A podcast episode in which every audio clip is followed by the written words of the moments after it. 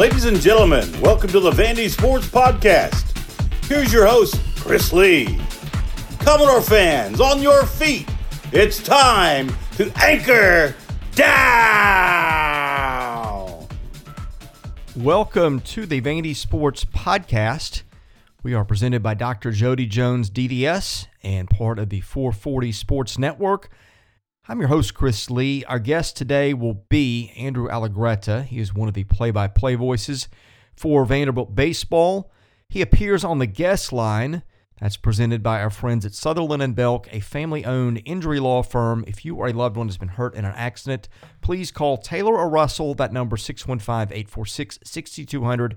See what your rights are and if they can help. Now, on to our interview with Andrew. Andrew Allegretta joins us. We'll be talking baseball and, and maybe 80s and 90s rock bands if we get a little bored. Let's go. Uh, as, we, as we both prepare to go to respective concerts tonight, I'm staying in town and seeing Toto and Journey, which was my Christmas present for my wife, and you're going to Memphis. Yes. But uh, we will be following baseball on Thursday night. You'll be in the park. Yes. I will be in another ballpark watching my son with the doubleheader with earpods in my ears, listening when I can. Did that last week uh, while you were calling a no hitter. Uh-huh. I was intermittently listening to that and keeping score. And the problem with listening to a game while I'm keeping score is we have no functioning scoreboard. So I've got parents and coaches and people asking me what the score is.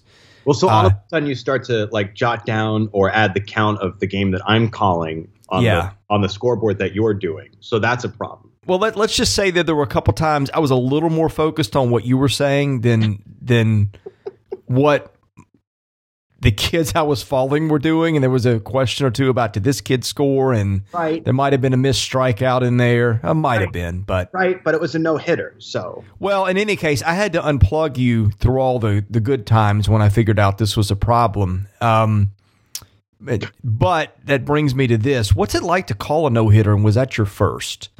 second, uh, one at Tulane a couple of years ago. Also Okay. a combined no hitter with three pitchers. Um, it was first off, they're fantastic. I would say there's always a moment in the ball game, even when you're around almost no hitters and almost perfect games. Like I almost called a perfect game that went to the eighth inning a long time ago between Virginia Tech and North Carolina. There's always a moment, and for me, I'll be honest, I did not really click in that this was a no hitter probably until the fifth or the sixth inning um, which is a little bit later than I usually notice these things. I usually pick up on it by like third or fourth. Um, and I don't necessarily know why. Uh, I think probably because the walk happened early on in that ball game, and Kentucky got a couple of runners to second and third.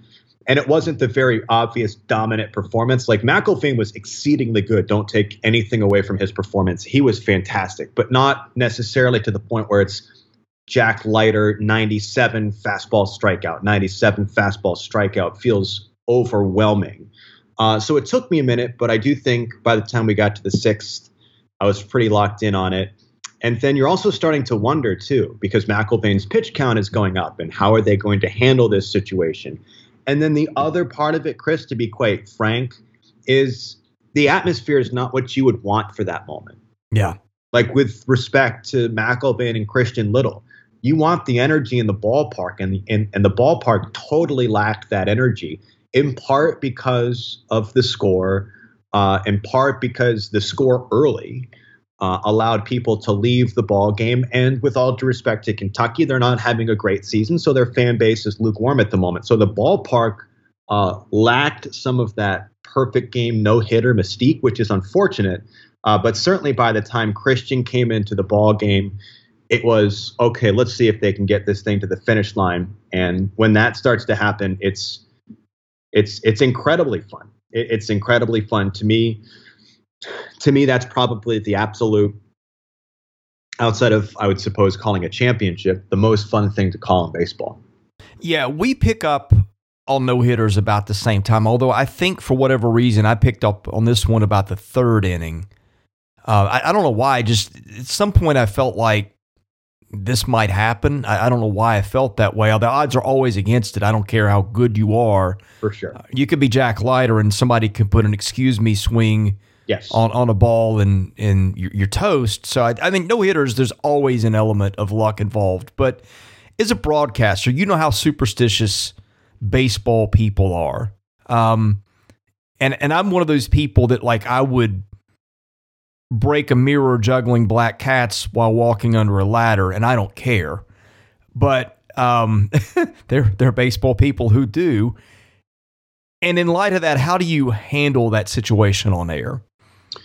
Uh, so I come up with um, coded phrases, I guess, um, because I'm certainly not going to be the person that says Chris McElvain has a no hitter and then all of a sudden he gives up a hit. Right. Uh, I'm just not going to be that person.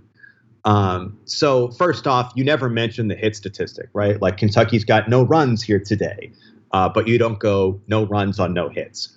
Or if you give Chris McElvain's line, which when he left the ball game, and I think they posted it uh, on the Vandy Boys account in the recap of the no hitter, uh, they've got me giving McElvain's final line as he left the ball game. You'll notice I say he went 104 pitches, seven innings, nine strikeouts, three walks, and no runs here tonight. So I skip the hits intentionally. Wow. And, and then I try to come up with um, a couple of coded phrases that hopefully clue people in. Like McElvain has been clean tonight. I think I said that a number of times. And I think when Christian Little came in, I think I said something to the effect of the result seems to be um, I, I whatever. It, the, the result seems to be predetermined, but we still have a chance at something special here tonight. That sort of stuff. uh, this so cracks I, I, me up. Yeah, I tap dance around it because I'm not going to be the guy that goes, he's got a no hitter, and then an excuse me swing dribbles up the middle and it's it's over. Are we sure baseball's not a cult? it sure does feel like it sometimes, right? It, it kind of does, as I heard you do all the gymnastics and walking through that. Uh, that's that's that's interesting. I say I would I would be the guy that would probably say something to tick everybody off and be blamed. Well, the that, Kentucky announcers, and, and I don't I don't say that uh, derogatorily. The the Kentucky announcers certainly were trying to jinx him. Um, right, right. Uh, and and I don't I don't you know they're SEC Network Plus, but as we all know, SEC Network Plus is is farmed out at at home just like it is here at Vanderbilt. So you know Ingram and I do games here at home, whereas Kentucky people do it at Kentucky or Alabama people do it at Alabama, whatever. So they were they were they were trying to nudge that thing in a certain direction. Uh, so you know it, it it is what it is. But from from my vantage point, um, you know, one I actually kind of learned my lesson, and I never I never um, I never said it, but I've scaled it back even because I can think back to that North Carolina Virginia Tech perfect game that got into the eighth inning. It, it was actually a double no hitter perfect game. Like one pitcher threw a no hitter Man. five, and another pitcher threw a perfect game through about seven and a half. And I was trying to go through the game notes to find the last time North Carolina had a had a perfect game, and you know, I couldn't find it. So in between innings, I wandered out to the SID and, and I was like, I'm not saying anything, but I'm just looking for a stat. Can like you point me in that direction? And and then I went back into the booth and Virginia Tech got a hit. So I think he went seven and a third or seven and two thirds perfect game. And I was like, son of a gun. So I don't even do that stuff anymore. I just keep my mouth shut. And if I can find the stat, I can find it. If I can't, I can't. Like we'll we'll tie up loose ends afterward because um, those i mean corbin's been here 20 years man. He's he's seen four of them. And the one thing he's never had is an individual throw a, a perfect game right? I mean Kumar's yeah. a hitter and jackson no hitter and then the combined perfect game was a combined perfect game. So i mean he's he's been around a long time. These things don't happen. So uh, I, I mostly, I, if if baseball's a cult, then let it be a cult. Um, on on these things, they're just so rare that you just sit back and just try to enjoy it. Yeah, th- there are no hitters, and then there are no hitters with an exclamation part uh, mark. That that was a no hitter. The the Leiter and Rocker ones were exclamation marks oh, with goodness. those. But yeah. but any any no hitter is, is special. And I mean, I think the one thing too, McElvain got a lot of attention, but there's a lot of pressure on Christian Little to come in in that spot too yes. and not mess it up. Yeah, for sure. And and I've enjoyed listening to Coach Corbin talk about Christian's role and and why what he's doing this year really fits him and where his growth and development is. I mean, he's he's an aggressive pitcher, right?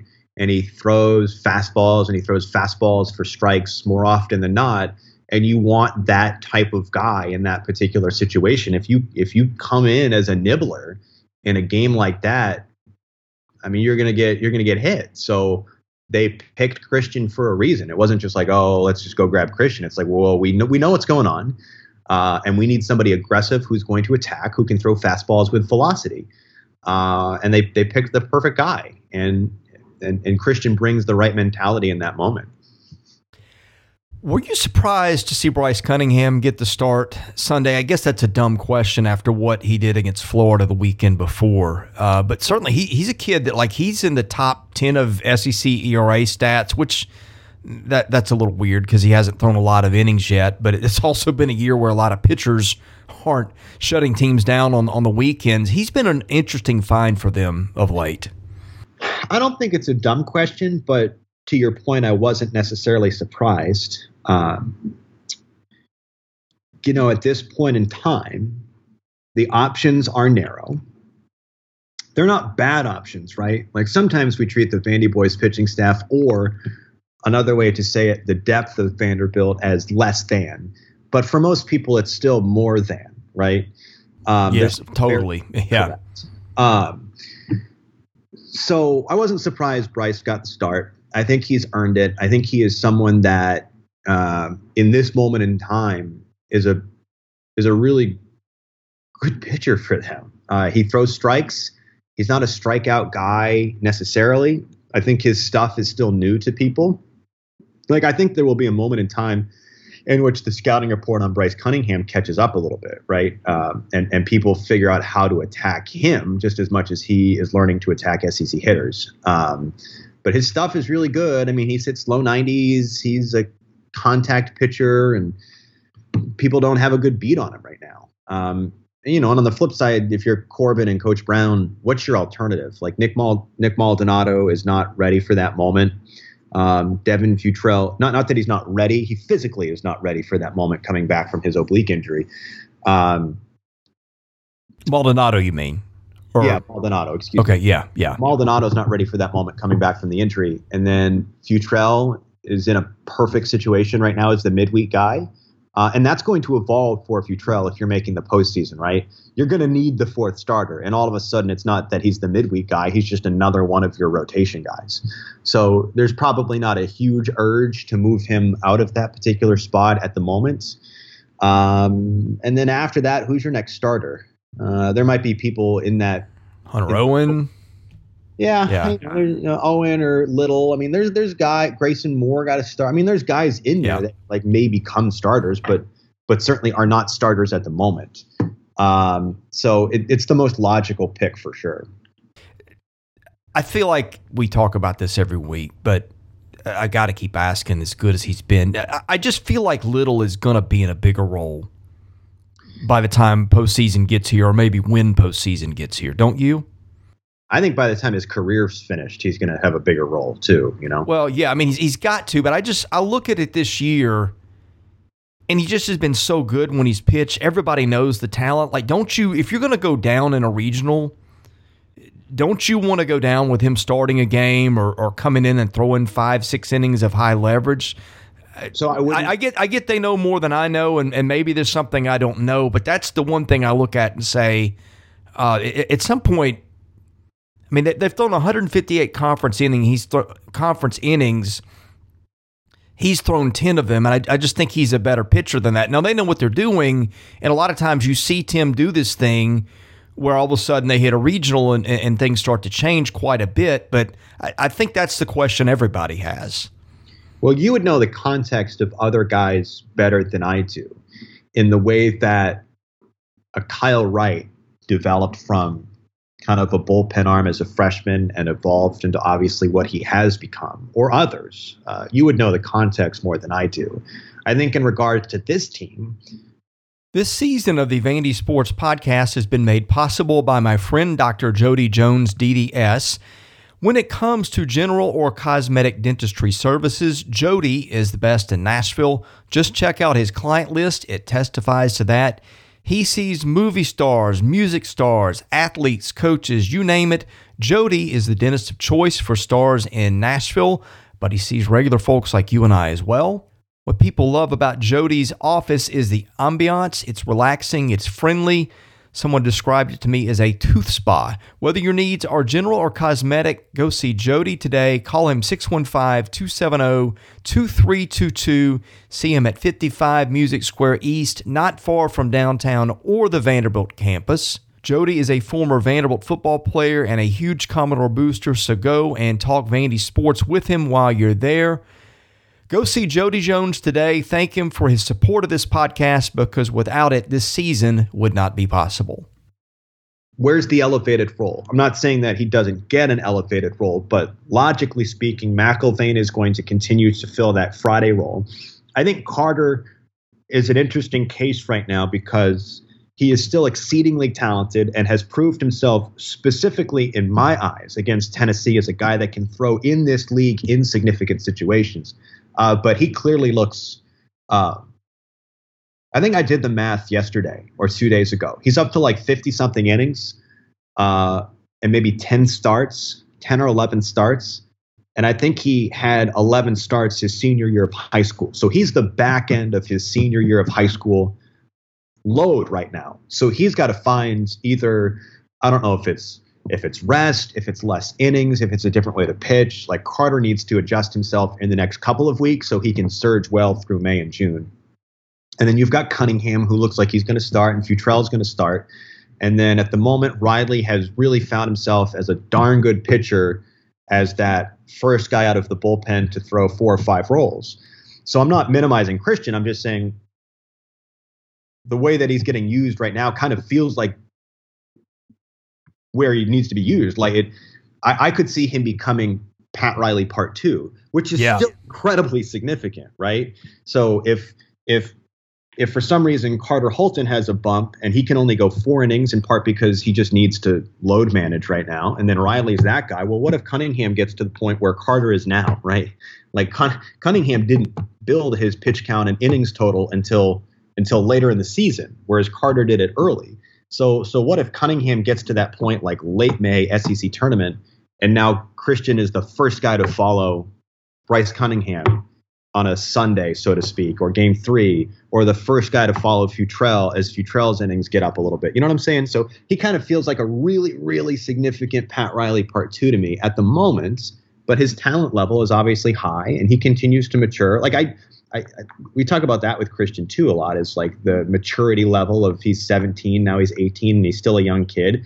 Like I, am not around the kid 24 seven, but I I feel like every time I see him in and around the the bullpen and the dugout, it feels like there's someone that is growing up, so to speak, and is respectful and all of those sort of things. He still does like. Here's a fun fact for you. Um, and someone might want to confirm this, but I would I I was I was told he got a haircut on the same day of the no hitter. Like like he went out in Lexington and got a haircut. and then and then went to the ballpark and helped throw a no hitter. Like that's still kind of like a, a goofy freshman yeah. thing to do.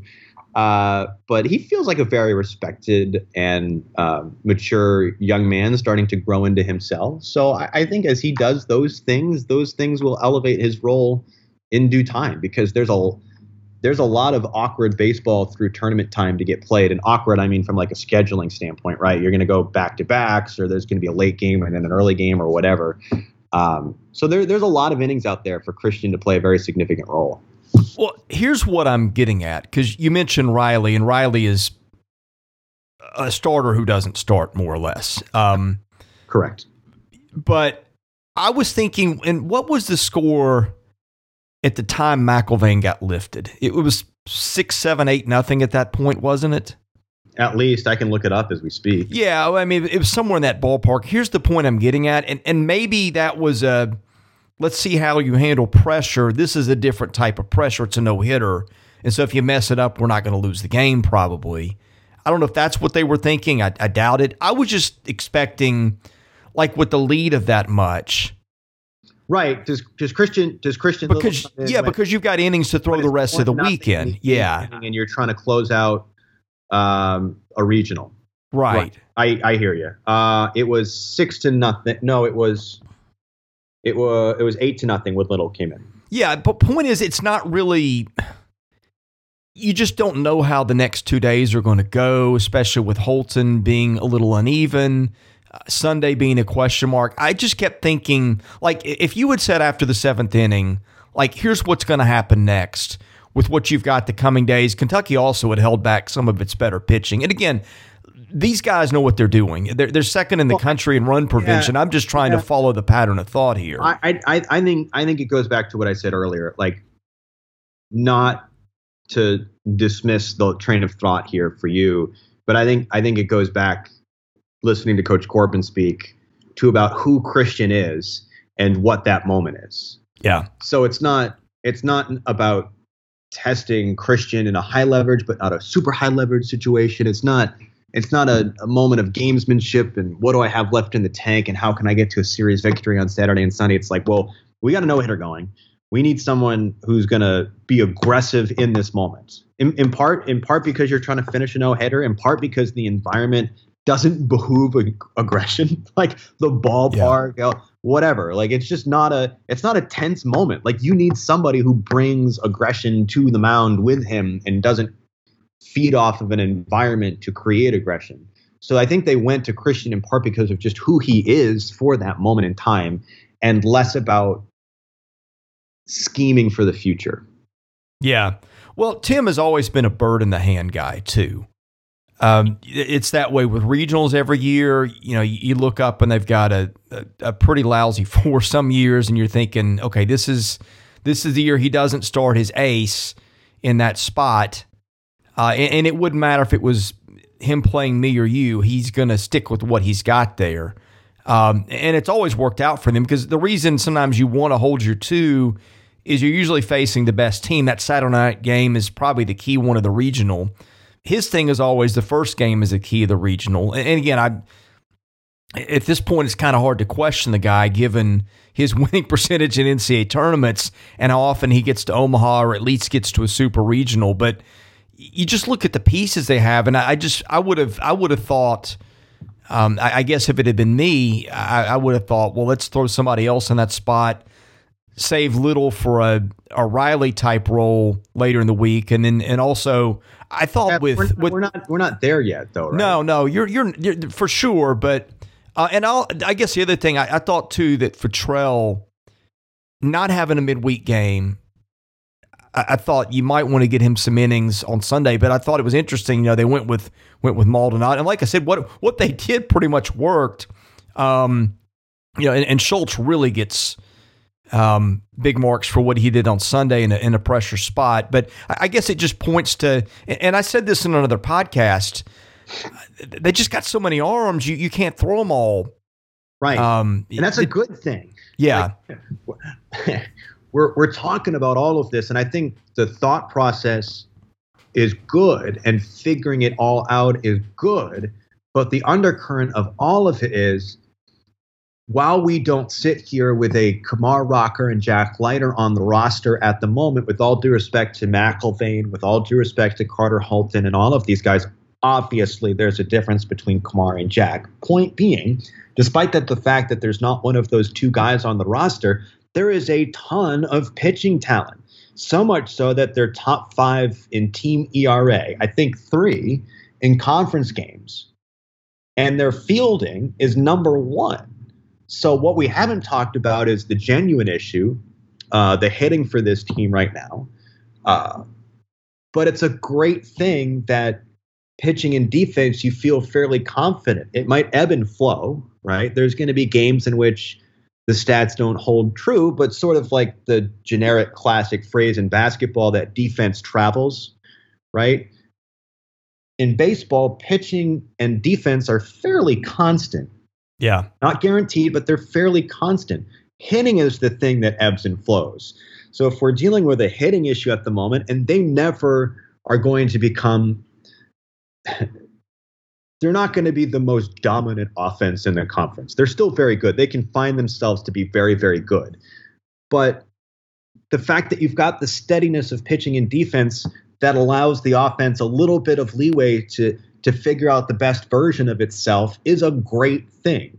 Yeah. And the fact that it's nine and nine in conference play right now is a little bit frustrating. But I asked Coach Corbin this question on the Commodore Hour, actually off the air. It's it's weird to look at the West and the East to me right now, because just looking at the records, you would think that the West is the better conference.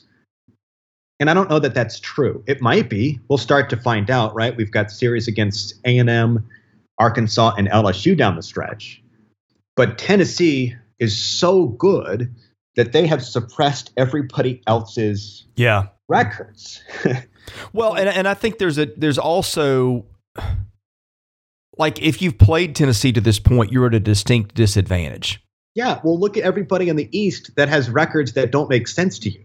right, is one of them at nine and nine. To me, Florida should be better than their six and twelve or whatever they are and that's because they got swept. Their schedule's been brutal. Oh. They played in six NCAA tournament teams in six weekends. If you chose the field today, yes. Yeah. And uh, and I still think South Carolina is, albeit not a great team, a little bit better than their record implies. Well, they got waxed by Tennessee. Like Tennessee has swept so many teams that everybody in the East feels suppressed. Yeah. Uh, so you know, it causes heartburn internally at local places like Vanderbilt or Florida or wherever. But I think if you stick your head out of the clouds a little bit, you can catch your breath and say, we're still a pretty darn good team. And we had to go through Tennessee, which at the moment is what they are. And our record is reflective of who we played, right? Your record is what your record is. But I still think Vanderbilt's in perfectly good position to have a, a good postseason run. I've got no idea if that finishes in Omaha or a national championship or it gets bounced in a regional. Uh, but I, I still think they're talented enough and competitive enough to put themselves in position to win every single game that they play. Yeah, well, I'll, I'll make this point and I'll move on. I'll still think I still think this. I've been saying it for weeks. Throw the records out. Who are the best teams? Right. I think it's Tennessee, then a big drop off to Arkansas, Vandy, LSU, probably in that order. And you skip Georgia, by the way. Well, Georgia, Georgia is getting it done um, with Jonathan Cannon and smoke and mirrors, but that's yeah, another I, that's I, another I conversation. So, not to go too far down the rabbit hole in the conference, but there's two stats that I look at, and I think you're well, more well versed than I am on stats. But there's two stats that I look at that confuse the heck up out of me. Um, the first one is if you want to talk about Vanderbilt's issues with runner in scoring position, uh, it's cute. Go check out Arkansas's numbers. Yeah. In conference play, they're batting about 220 with runners in scoring position. For context, Vanderbilt is 260. So if you don't like 260, go talk to the folks in Fayetteville. Um, and then two, Georgia in conference play has like an eight plus ERA as a team. Yeah. I don't, I don't understand. And that's with maybe the best pitcher in the conference, although he has missed two starts. Missed a couple but, games, and yeah. they've got, they've got some offensive pieces, and, and I get it. I, I understand the things that they've been able to do to help them get to where they are, but those numbers don't seem seem indicative of two teams um, finishing in the standings where they currently are. Arkansas feels like a better team to me, I guess. Oh, no doubt. Than Georgia, uh, but I am so. I mean, I know we're focused on A and M, and this weekend's important, but I am deeply intrigued to see how Vanderbilt fares against Georgia. Switching gears here for a moment.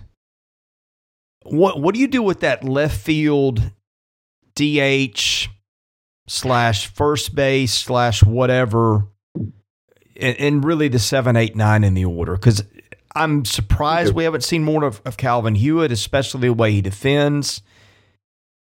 I know it's a small sample size, but he's hit every time he's played. I keep thinking he'll be out there more. Uh, Polk has really struck the ball well at times. Uh, probably had the hardest hit ball of the weekend. Any sense of where this goes? Where do you think it goes? Well, Tim's always been a defense first guy. And that's what surprises me with Hewitt. I know Vaz isn't bad, but Hewitt's made some tremendous plays. And I think Vaz is a better hitter than it's shown, but but Hewitt's just been so good. man, I, I don't know. I keep thinking I know, and then I don't. I mean, Parker Noland is hitting. He's always loved Parker. Um, I, I don't know if Parker's your answer at third. Maybe he is at first. I, I don't know. I don't feel like I've ever gone this late into a year on one of their good teams. This is a good team. It's not a great team, but it's a good team. And I don't remember this much lack of clarity and this much flux in the lineup. Like they might have one, maybe two spots where you see some rotation, but I don't think I remember. I mean, I say even the good teams. I don't know that I remember this much variability on any of his teams this late in the year. So I don't know where it's going to go.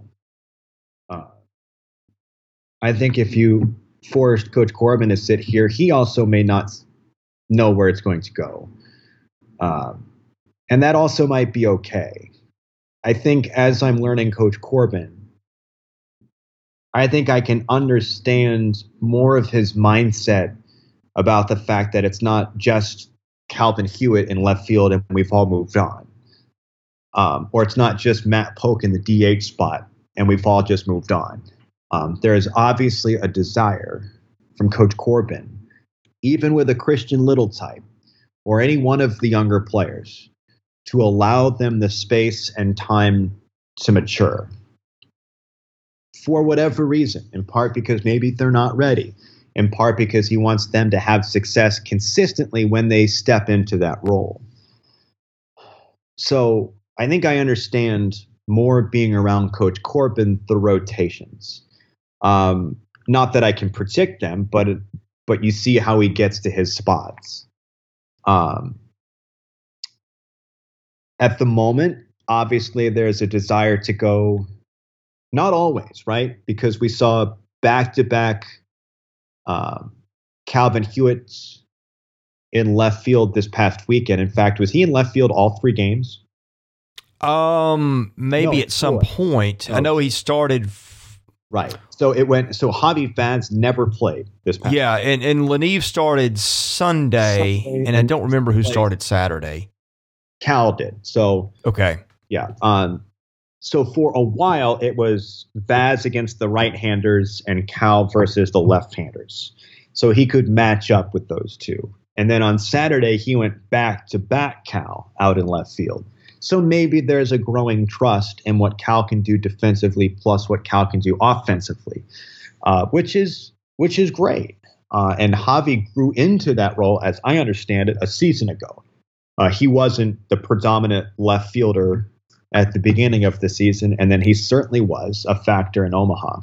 Um, so there's always sort of some of that, and I know Coach Corbin has talked about that. Um, and Javi might come back around. Uh, I don't know the whole story there. I think Javi is a very valuable person on this particular team as you try to figure out leadership roles. Uh, and you don't necessarily need to be on the field to be a leader. Um, but if you just think about personality makeups and who is going to be the quote unquote uh, straw that stirs the drink, Javi fits that bill in terms of respect of his teammates, um, a vocal personality, etc. Maybe more than than others do, and I don't mean that disrespectfully to Dom. Dom is more of a quiet guy, and I think Dom carries respect with his actions less than his words. Um, so Javi seems like still a very interesting piece, and he might come back around. I don't know where all of this is going to go. I think I've learned, at least recently, that there is a desire to um, play Jack Bulger, as the catcher more, in part because Jack seems to hit better when he's the catcher. And that also gives you the flexibility to put Dom Keegan at first base more consistently, which, at least by my two eyeballs, Dom Keegan is your best defensive first baseman at the moment. Um, Parker, I think, is good, but he had the E3 on Sunday. Um, and then if it's not Parker, then it's we haven't seen much of Gavin Casas recently. We have not seen Jonathan Vastine over there very much. Uh, so I think Dom seems to be your best defensive option. In fact, it probably goes Diaz at third, Young at short, Kolwyck at second, Dom at first as your best defensive rotation in the infield. Um, so you probably stick with that as much as possible with the exception to give Jack a little bit of a break and allow Dom to get back there behind home plate. Uh, the DH spot feels like a coin flip to me. That could still go a lot of different directions. I think there's, I, think there's a lot of optimism around Matt Polk, and even from the coaching staff too. In fact, Coach Corbin said he's going to be a good one for us on the Commodore Hour back on Monday. But I think where Coach Corbin has always been a little bit more reserved from the fan base is he sees the people for who they are in the moment versus the fan base saying, I see where he finishes, or I see where he could go, or where he might go. Um, so that that mindfulness on the present, I think, has always served Coach Corbin, I would suspect, fairly well. So that's probably part of the reason why it's not just, oh, here's Matt Polk and just run with it. Because um, there would have been a time that we said, oh, it's Gavin Casas and just yeah. let him with it. And then it changed. Um, or we would have written Parker Noland off because he was struggling.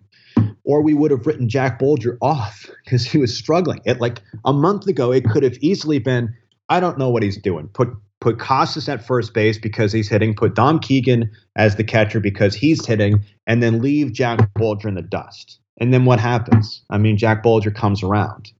Um, so that's why that's why I think his mindfulness of who people are in the moment kind of has carried water and obviously has led him to a tremendous amount of success. All of that is to say, I don't know where this is going, uh, but I understand why still sometimes it's Javi Vaz out there and left, and sometimes it's Cal, and sometimes it's Jack Bulger at the DH position. Keegan's the catcher, and Parker Noland's at first.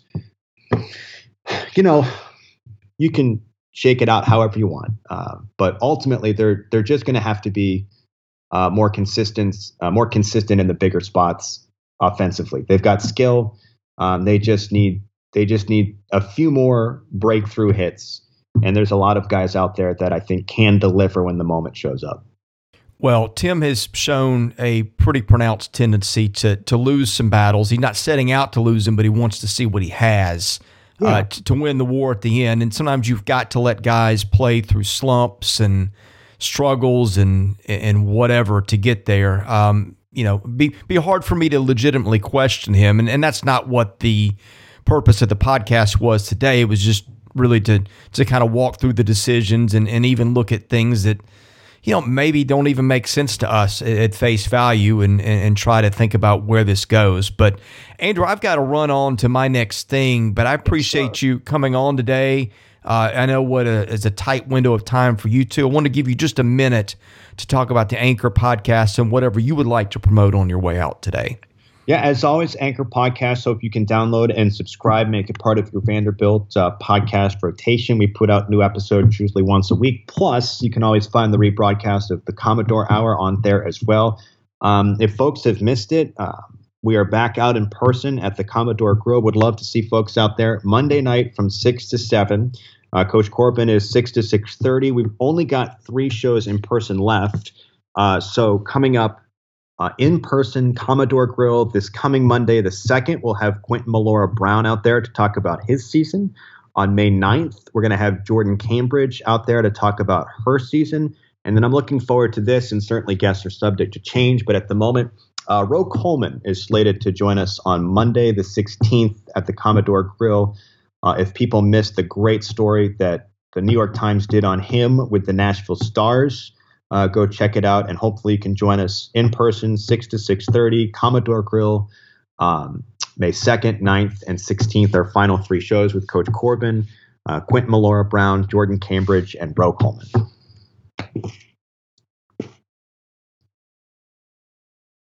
I'll check those out. Thanks so much for uh, joining us today, and I'll catch you in the press box this weekend at Hawkins Field. Yes, sir. Enjoy journey. Thank you for listening to today's episode. We thank our presenting sponsor, Jody Jones DDS. We thank our other sponsors, Sutherland and Belk and MyPerfectFranchise.net. If you're interested in sponsoring this podcast, and that's how we make this work, please email me at chrisley70 at gmail.com. We also ask that you subscribe to our website, vandysports.com. That is $99 a year. You get things there that you don't get here. And of course, please rate, review, and subscribe where you see our podcast. That helps us get noticed. Be sure to follow us on Twitter at VandySportsCom. Follow me at ChrisLee70. And finally, subscribe to our Vandy Sports YouTube channel as well. Thank you for listening to the Vandy Sports Podcast, which is part of the 440 Network. I'm your host, Chris Lee. We'll catch you with another episode coming very soon.